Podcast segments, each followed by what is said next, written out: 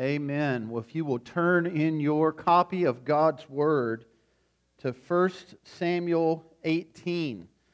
We're going to resume our study of 1 Samuel this Lord's Day. If you were with us last week, we saw how the fruit of David's life and Jonathan's life and Saul's life is becoming more and more apparent in their actions. We talked about how Uh, the fruit reveals the root, that ultimately we, we can see what's at the root of a person's heart by looking at this fruit that comes out in their life. And as we looked at King Saul, we saw that his life was and is characterized by jealousy and bitterness and anger. These are not fruits of the Spirit. They're fruits of a spirit, the spirit of this world. They're fruits of the flesh and those who walk according to it.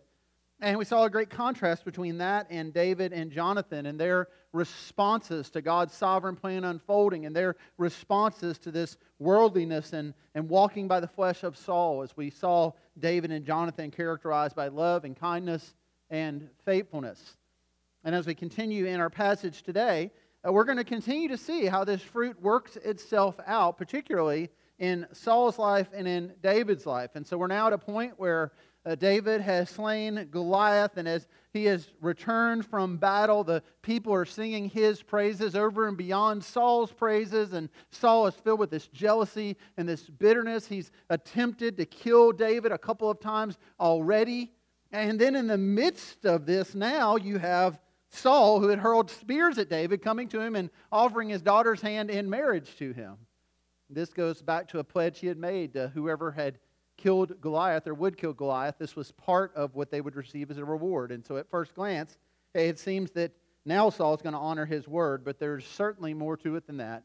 And we'll look into these things as we walk through this passage today. And so, out of reverence for God's word, if you're able to, if you would stand as I read God's word for us, remembering this is the holy, inspired word of God. God has gone to great length to preserve it for us throughout the history of the church, and we have it now intact for us today that we might learn from it and grow from it and be brought to repentance and faith. This is what the Holy Word of God tells us. Then Saul said to David, Here is my elder daughter, Merab. I will give her to you for a wife, only be valiant for me and fight the Lord's battles. For Saul thought, Let not my hand be against him, but let the hand of the Philistines be against him.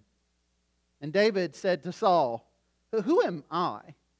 And who are my relatives, my father's clan in Israel, that I should be son in law to the king?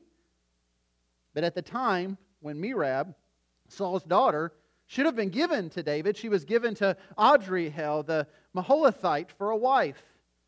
Now, Saul's daughter Michal loved David and they told Saul, and the thing pleased him.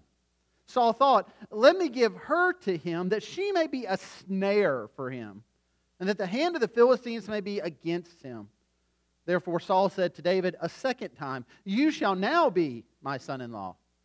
And Saul commanded his servant, Speak to David in private and say, Behold, the king has delight in you, and all his servants love you. Now then, become the king's son in law. And Saul's servant spoke those words in the ears of David. And David said, Does it seem to you a little thing to become the king's son in law, since I am a poor man and have no reputation? And the servants of Saul told him, Thus and so did David speak. Then Saul said, Thus you shall say to David, The king desires no bride price except a hundred foreskins from the Philistines. Then he may be avenged of the king's enemies. Now, Saul thought to make David fall by the hands of the Philistines. And when his servants told David these words, it pleased David to be, uh, pleased David well to be the king's son in law. Before the time had expired, David arose and went along with his men and killed 200 of the Philistines. And David brought their foreskins, which were given in full number to the king, that he might become the king's son in law. And Saul gave him his daughter Michal for a wife. And when Saul saw and knew that the Lord was with David and that Michal, Saul's daughter, loved him, Saul was even more afraid of David. So Saul was David's enemy continually. Then the commanders of the Philistines came out to battle, and as often as they came out, David had more success than all the servants of Saul. so that his name was highly esteemed. If you would pray with me. Father, as we, as we read that, that final line of that passage of, of the name of David being esteemed, we are reminded of a name even greater than David's, of one who would descend from the line of David. We, we are reminded of the name above all names, uh, of the name of our Lord Jesus, and how all of these things we read in your word, they, they ultimately point us to Christ. So help us to see that in your word today. Help us to see what you call us to in your word. Help us to repent of sin and trust in you and to set our eyes on glory. We ask this in Christ's name. Amen. You may be seated.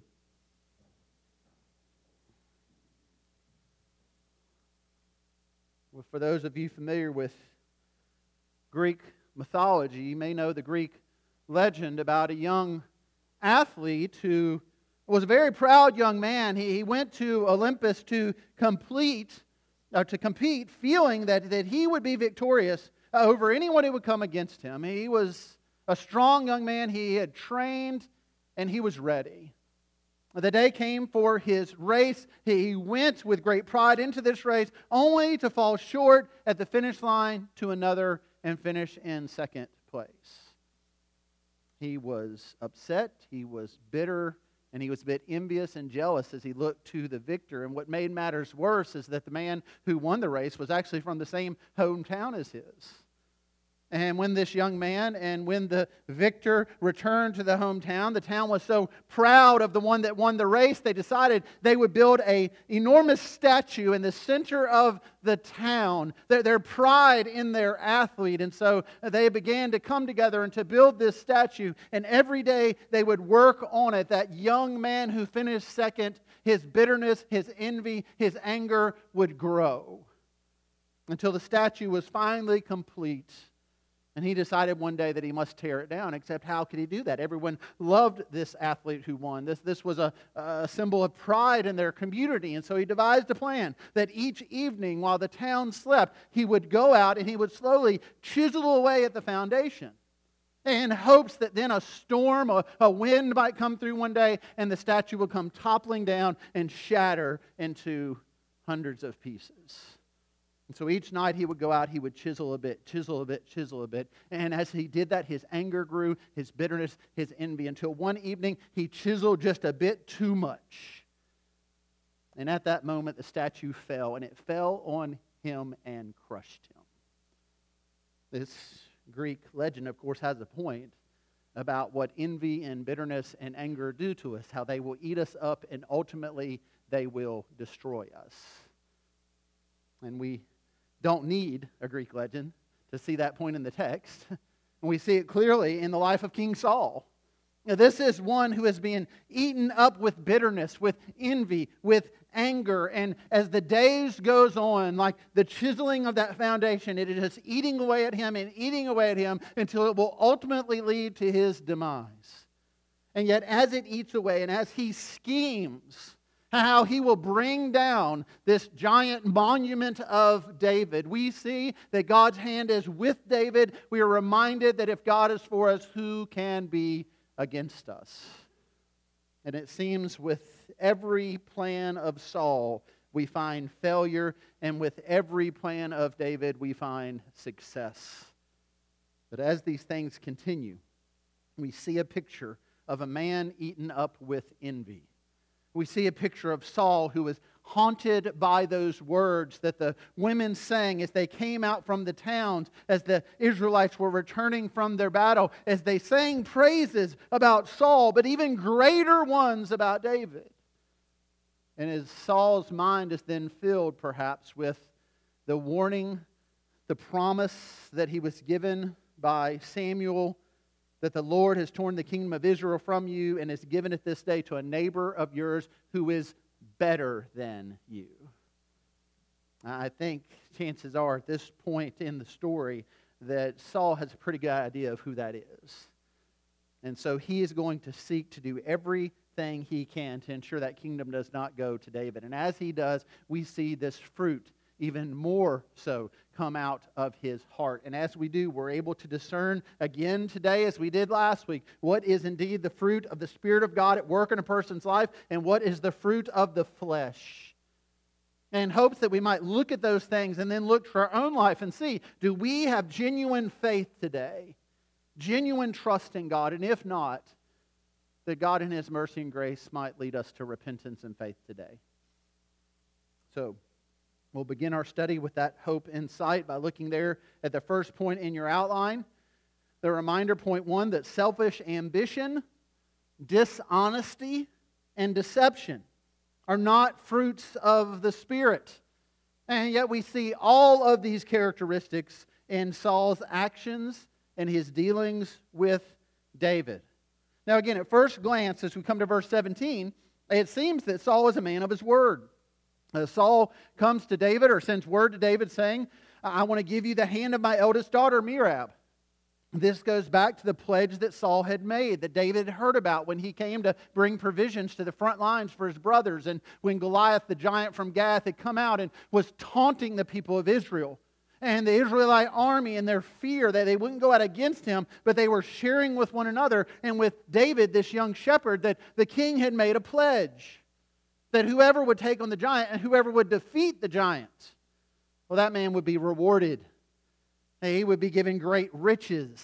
His family would be freed of taxes, and he would get his daughter's hand in marriage. And so now we come where it seems that this is time for Saul to pay up and, and to keep his end of the bargain. And at first glance, it seems like that's what he's doing. But as we look closer to the text, we find that that's not exactly what Saul was doing here. Saul is scheming, Saul is deceiving, Saul is trying to bring down the statue. Now, notice what we see. Saul adds to the original pledge. He said, You can have my daughter, but you have to be my warrior. You have to fight my battles. Now, he says the Lord's battles, but he's really thinking of himself. You go back and think about what the people had cried out for when they wanted a king. We want a king who will go out and will fight for us. And yet, what do we see now of Saul? He won't go out and fight battles. We see him cowering as his son Jonathan goes to fight the battles. We see him cowering as David goes out to fight the battles. And now we see him cowering and trying to add to this pledge in a way that now David will just keep going out and fighting these battles. And yet we see that it's not so much victory that he wants as defeat. He wants David to be defeated. He wants David to be killed in battle. Why? Because he wants the statue to fall. He doesn't want praise for another, he wants it for himself. Here we see the selfish ambition of Saul. Now, he has to be crafty. And he has to come up with a scheme because at this point, David is a hero to the people. Now, David is humble. David is saying in the text here, well, well, who am I? I don't have a reputation. And yet at this point, David has quite a reputation, a very good reputation among the people. Uh, they're singing songs about him. They're praising his name. Every time he goes out to battle, his name becomes more renowned. Saul knows he can't just keep hurling spears at him. Maybe he's taken a poll among the people and found that his popularity rating's going down a bit when he starts throwing spears at the hero, David. And so he comes up with another idea. He, he finds that it will be better if David would die at the hand of the Philistines. Then perhaps he, he could fake grief. He could mourn perhaps with the people. Oh, David's gone. Oh, I'm so sorry. And yet that's exactly what he wants to happen. We see he offers this hand in marriage in hopes that David will then go into these battles. And notice David's response. He's hesitant to marry the king's daughter. Well, we see great humility here from David. Now, there's a lot we don't know in the text. I can't help but think that David probably is also thinking about what this in law relationship is going to look like. I mean, we've already had a situation where there David is uh, playing an instrument for the king, and he's noticing the king kind of gripping that spear and looking at him and getting angry at him and then hurling that spear at him. I don't know what your interactions were like with your future father in laws, but I'd bet if something like that took place, there wouldn't have been a wedding. but yet it seems that David isn't worried. He isn't scared. He, he's not overcome by fear. No, those are attributes of Saul and his walking in the flesh. David, here at this point, the Lord is with him. He's trusting in the Lord, yet he's still hesitant to marry the king's daughter. And it seems his hesitancy comes because of his humility. Who am I, he says, to marry the daughter of the king? And yet he never refuses. He never says he won't do it. In fact, the way we read the text, it would seem here that, that there's a time set, there's a moment that comes when this was the time for David to marry Merab, the daughter of the king. And yet, when that day comes, there's another groom, a different one. Saul gives the hand of his daughter to another. Now, again, you consider that in our modern context. The invitations go out, the guests arrive, they are there to watch the ceremony, and then as the pastor comes through the door, the groomsman and the groom, you begin to notice wait, that's, that's not who we thought it was going to be. Now, This would be a rather unusual, a very humiliating situation in our current context. It was greatly humiliating, I believe, for David in the context he was in. It was a sign to all the people that, that's of what Saul thought of David.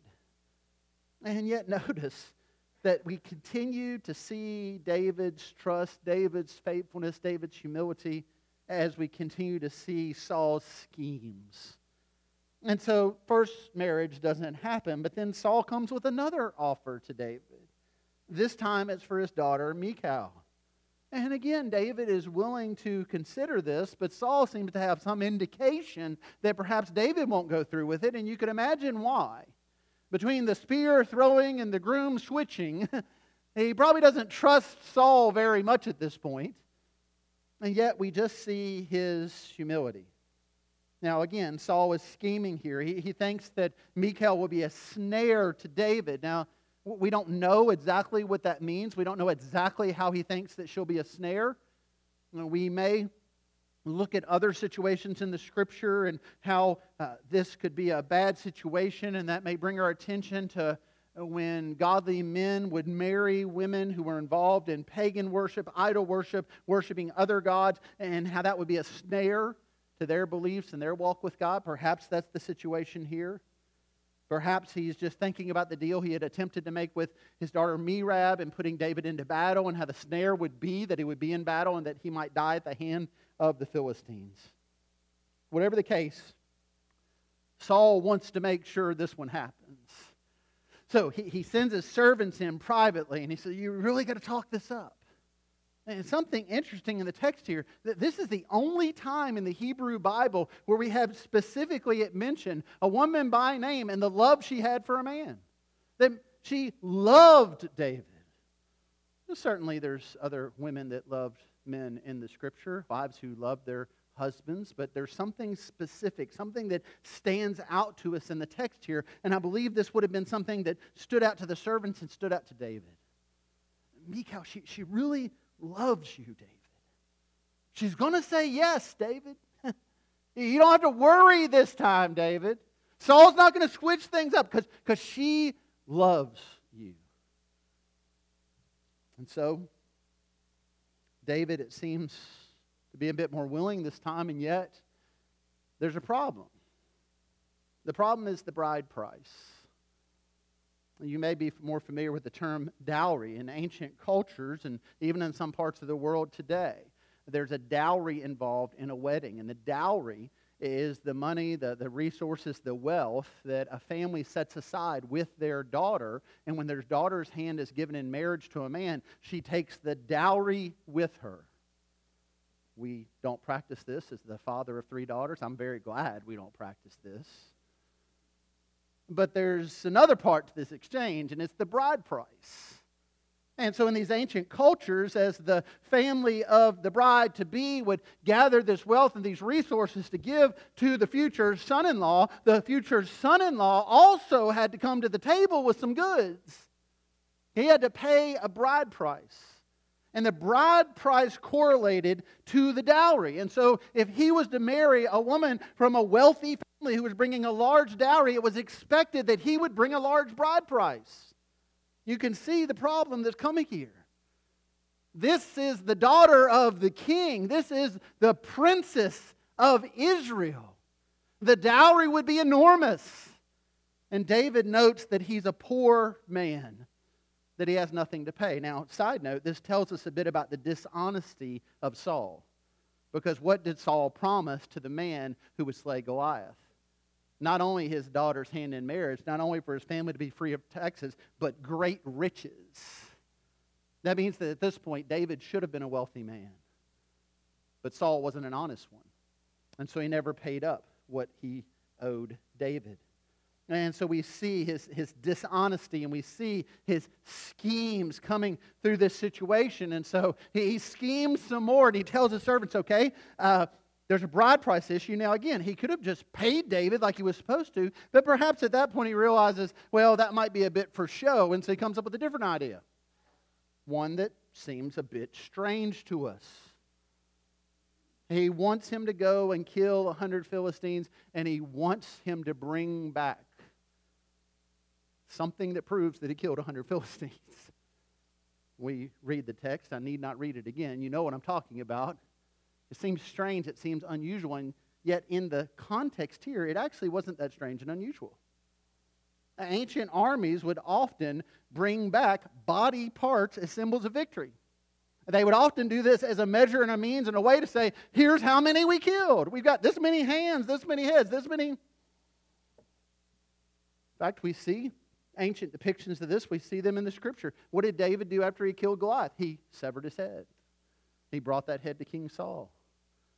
And we found through archaeology ruins like those of Ramses III, who apparently commissioned scenes to be painted of his servants counting the severed hands of enemies he had conquered, as well as other body parts. In this context, in this day, it seems very strange and barbaric to us, but this was normal in a sense. Saul wants to know that David actually killed 100 Philistines. Saul doesn't trust David. Now, again, it should be David who doesn't trust Saul here, but we see Saul's heart working its way out. He is a deceiver and he expects everyone else to deceive him. He's overwhelmed by suspicion. So he wants the proof. But we notice here, the proof really has nothing to do with the Philistines being conquered. It has nothing to do with his name being avenged, even though that's what he says. And it has everything to do with his desire to see David killed. You see, he knows that David has killed the giant Goliath, but there was only one. And perhaps in his mind, he's thinking, well, if I tell him to kill a hundred Philistines, surely he will fall at the hands of a hundred Philistines. We see here Saul's dishonesty, his deception, and his selfish ambition. And we're reminded, friends, that these are fruits of the flesh, not fruits of the Spirit. We're reminded to look to our own lives, and if we see any selfish ambition, any deceit, any dishonesty, we are to repent of these things. Philippians chapter 2, verse 3 Do nothing from selfish ambition or conceit, but in humility count others more significant than yourselves. Proverbs 16, verse 28 A dishonest man spreads strife, and a whisperer separates close friends. Proverbs 17, verse 20 A man of crooked heart does not discover good, and one with a dishonest tongue falls into calamity. Ephesians 5, verse 6 let no one deceive you with empty words. For because of these things, the wrath of God comes upon the sons of disobedience. Now, notice how Paul there refu- refers to deception. And notice how we look at deception today. We tend to think of deception lightly. We, we tend to honor and reward those who we see to be shrewd in their dealings. And yet, what does the scripture say here? It says, if you are a deceiver, if you're twisting things, manipulating them for your own benefit, if you're deceiving, then you're a son of disobedience. That's not a good title to have, by the way. That's saying that your heart is corrupt. And what does it say? That the wrath of God is coming against you and against me. if this is what we operate according to. Are you a person of honesty and truth? Or are you one who deceives? As we recognize any of these things in our lives selfish ambition, deception, dishonesty well, the call for us is to repent of them and to trust in Christ. To recognize these are not fruits of the Spirit and to search out those things which are, which brings us to the next point there. Number two patience, humility, and self control are fruits of the Spirit. And we certainly see these things in David's life, at least at this point in his life. And we see Saul's actions and the fruit from them. Notice what we see from David. The very first thing patience. I looked up the definition of patience, like many definitions. There are many. This is the very first one it lists, though. Patience is the capacity to accept or tolerate delay, trouble, or suffering without getting angry or upset. Now, listen to that. Patience is the capacity to accept or tolerate delay? How, do you respond to delay? How, do you respond when things don't happen in the time you want them to happen in? How does your heart do when you're sitting out at this stoplight in front of the church for 17 and a half minutes? How patient are you then?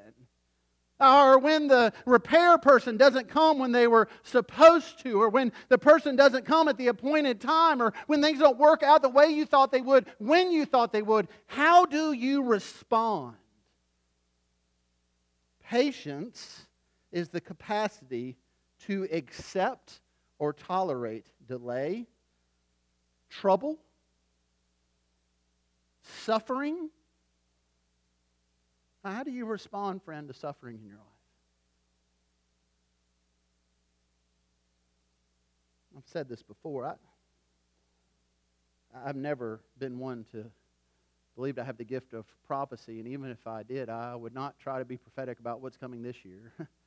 after the year we had last year, and who knows what will come from the next year or the one after that. But I can tell you this quite certainly Somebody in this room is going to suffer.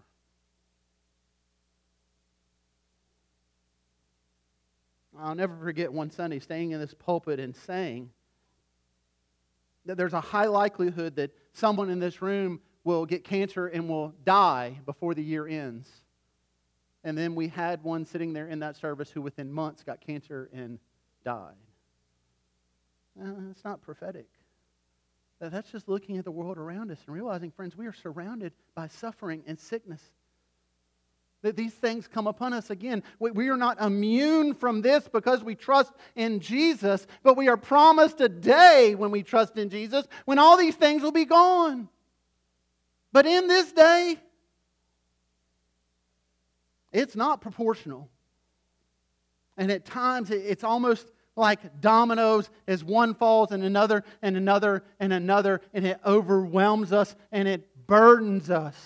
And when it comes disproportionately, how do we respond? Patience is the capacity to accept or tolerate delay, trouble, or suffering without getting angry or upset. Now, side note, this is where I'd veer away from Webster's dictionary because I don't know that any of us have the capacity. But in Christ, he, he has the capacity. And we're called to trust in Him even more so as we suffer, as we experience trouble or even delay we're called to trust in Him and hope in Him because He, Christ, has the capacity to take on all of our burdens and all of everyone's burdens and multiply them times a million, and He can take it all on. And yet we so pridefully carry it around as if, oh, I can handle this. I'll pull myself up by my bootstraps. I'll make it through this. No, no, friend. I'll tell you one of the great bumper sticker lies of the world God will never give you more than you can handle. Wrong. false. It's a lie. God will put on you so much more than you could ever handle because you're not intended to handle it. We take our burdens to Christ, and He is the one who carries the load. What does Jesus say? Come to me, and He will carry the burden. If you've been going through life thinking, oh, I can do this, well, God will never give me. No, He will overwhelm you that you might trust in Him. And one of the fruits of that is this patience that He develops. And notice the patience we see in David's life. David here was destined to be king. David here had been anointed to be king. David would look to the throne of Saul and say, Listen, you're sitting in my seat. And yet he patiently waits much longer than the red light in front of our church. he waits, and he waits, and he waits. Of course, the Lord was with him, and he gave him this capacity, this patience. Also, we see humility. I mean, notice David's humility, how evident it is, and how he responds to Saul and his servants. Saul sends this word to David about his daughter, and he said, Who, who am I? Uh-huh, I'm not a man of reputation. Now, at this point, he kind of was a man of reputation. They knew his name. I don't know about you. Nobody's written songs about me, but they're all singing songs about David. And yet, here, this isn't a false humility. This isn't someone standing in the spotlight saying, Oh, you know, it's not about me, it's about you. Well, no, it's about you. You're in the spotlight. No, this is David, I think, in true humility, recognizes that, that he's not worthy, that, that all glory belongs to God and God alone, that the songs they were singing shouldn't be about David, they should be about God. David's not walking off the battlefield saying, Look what I did. He's saying, Look what God did. He's humble. Does it seem to you a little thing, he says, to become the king's son in law? Since I'm a poor man, I have no reputation, I'm a nobody. It's a reminder here of how those in the scripture that we read about who, who seek to build themselves up, God humbles. And those who are humble, God exalts. I mean, look at the, the last verse here in the 18th chapter. Then the commanders of the Philistines came out to battle, and as often as they came out, David, I'm not worthy. Who am I? I'm a nobody. David had more success than all the servants of Saul, so that his name was highly esteemed. Now, listen, there's a name that's more highly esteemed than David's. That's what we're being pointed to here. It's the name of Jesus that's above every name in heaven and on earth. And we are called to trust in that name. And as we trust in that name, then He lifts us up out of our sin and our humility and He raises us up. Why? Because Jesus humbled Himself to the point of death, death on a cross. Why? Because you and I deserved it. And He took it in our place that we might receive what we don't deserve his righteousness. It's a reminder to us of the great exchange, the beauty of the gospel. And then, in addition to this humility, this patience, we see self control. I mean, notice the comparison here. Saul is given to fits of anger and rage. What does David do? He exhibits self control. Be the and put yourself in his shoes for a moment. Here's David playing along. Hey, what's Saul doing with that spear? Whew, comes right at him. I don't know how much time passed. I don't know if it's a different day. I don't know if Saul had two spears at the time, but apparently he tries it again. Now, David at this point knows God has promised. He's been anointed king. He's a warrior. He took a stone and took down Goliath. What's it going to take to take down somebody smaller? David could have picked up one of those spears, thrown it right back at him and been done with it. But he exercises self control. This was not the plan of God. God had not called him. In fact, think about what's going to happen in the future. David's going to have the opportunity to take Saul out, and he doesn't. Why? Because it's not the plan of God.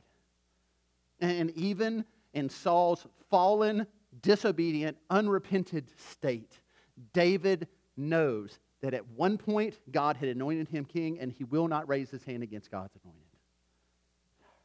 Self control. So, how do we apply these things? Well, friends, we, we look in our own lives and we look to see if this patience, this humility, this self control are evident. We're reminded in David's life that they're evident because the Lord's with him. It's an indication of if the Lord is with us, do we have this kind of fruit in our lives?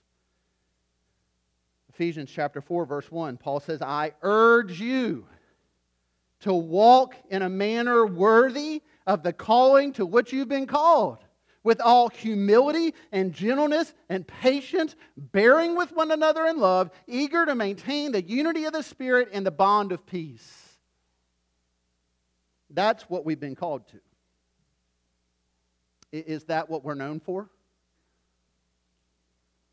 When the lost world surveys the Baptist churches today, do they sit back and say, you know, I don't believe what those folks over at Bloomfield Baptist believe, but I got to say this I've never seen a more humble, gentle, patient group of people. They bear with one another in love, and the unity they have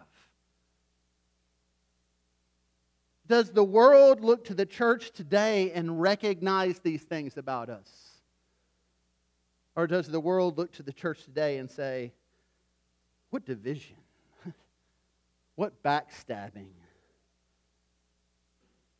We are to walk in the manner worthy to which we've been called. Incidentally, the reason the world doesn't look to the church like that is because oftentimes the church is full of people who haven't really trusted in Jesus.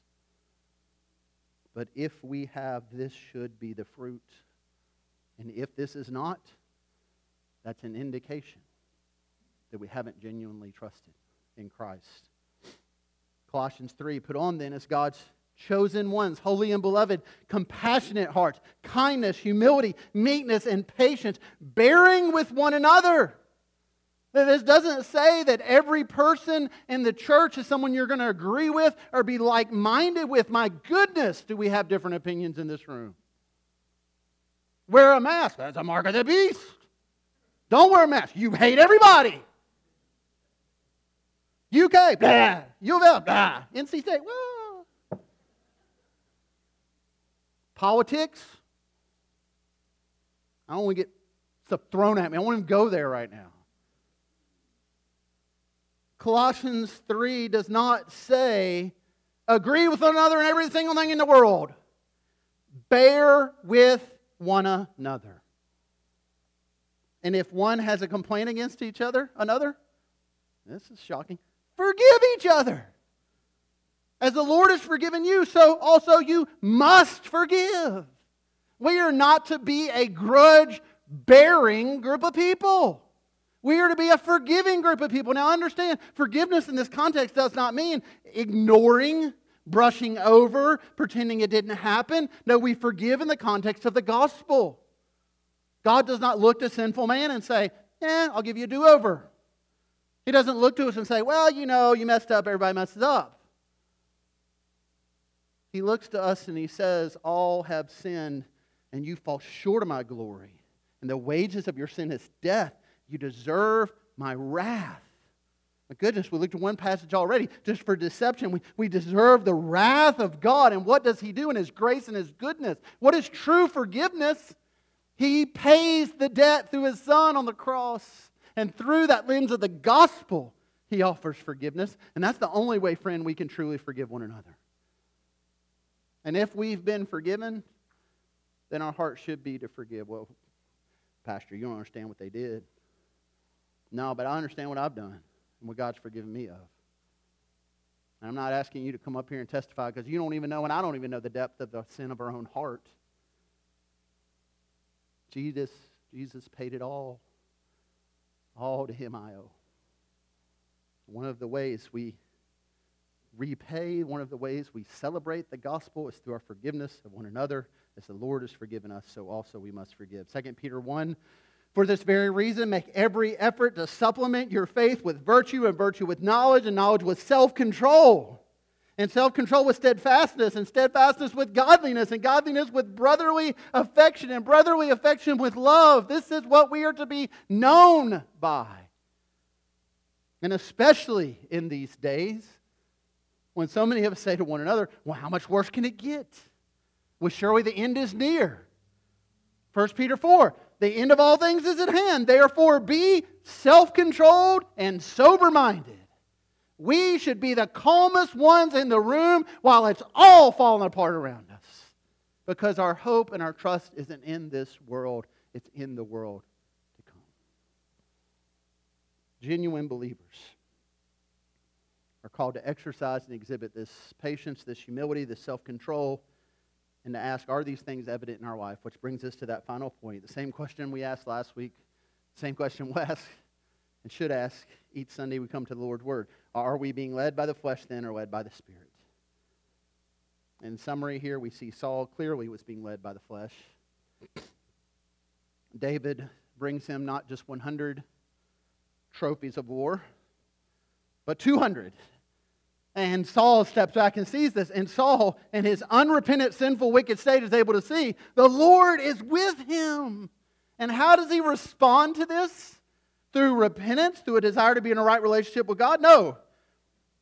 Verse 29, Saul's response Saul was even more afraid of David, so Saul was David's enemy continually. Now that means, by the way, Saul was also God's enemy continually. As he came against God's anointed.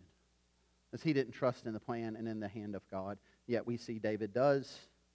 Victory after victory. What do we see? The Lord was with him, the Lord was with him, the Lord was with him, and his name is exalted among the people. What about you? What about me? If you're a fan of sports, you, probably witnessed, as I have, when someone wins the race, when they score the winning touchdown, when they hit the winning shot. So often, you know, we, we're not surprised when they point to heaven, when they thank God. It's not hard to do when you finish first. And they want to build a statue in the city of you. But what about when you don't finish first? What about when everything you worked for and prayed for and hoped for comes crumbling down? Do you praise God then? Do you trust in Him then? Is your life marked at those points by patience, by trust, by humility, and by self control? Do you boast, even in the lowest of lows, in the depth of God's love for you, regardless of what trials, tragedies, and temptations might come? This is the mark of genuine faith and genuine repentance, and this is what we are called to in light of God's word. If you would stand together and pray with me as we come to this time of invitation. Father, I thank you for the hope that the gospel offers us. That, that we have not gathered today for a motivational seminar or a list of steps that we need to take to have a better life or a better marriage or better finances. We gather today under the authority of your word, and I pray that we would respond to that authority through repentance and faith.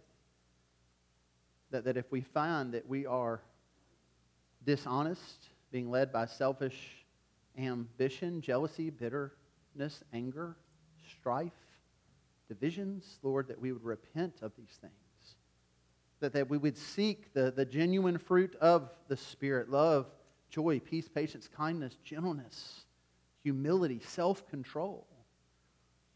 And Lord, we thank you that these aren't things we will ourselves into, that we pull ourselves up by our bootstraps and try to accomplish. These are things that come as we trust in Christ, as we walk with Christ. So help us now as we come to this point of invitation to respond to your word through worship, through prayer, through repentance, and as you lead, through coming before this assembly today. We ask this in Jesus' name. Amen church family and guests, we offer now a opportunity of response. The primary response to God's word is for us now to, to sing and to rejoice as we sing about the depth of the Father's love for us. Uh, maybe you need to just stop where you are as those around you sing and just pray and repent and go before the Lord. It may be you need someone to counsel with you, to pray with you. I'd be glad to do that. Pastor David will be here as well. We can talk to you more about the gospel. It may be God's leading you to come and publicly profess Christ as Lord today, to follow through in obedience to baptism, to start the process of joining this church fellowship. But whatever it might be, we invite you to respond. We invite you to come. We invite you to sing as we come to this time of response.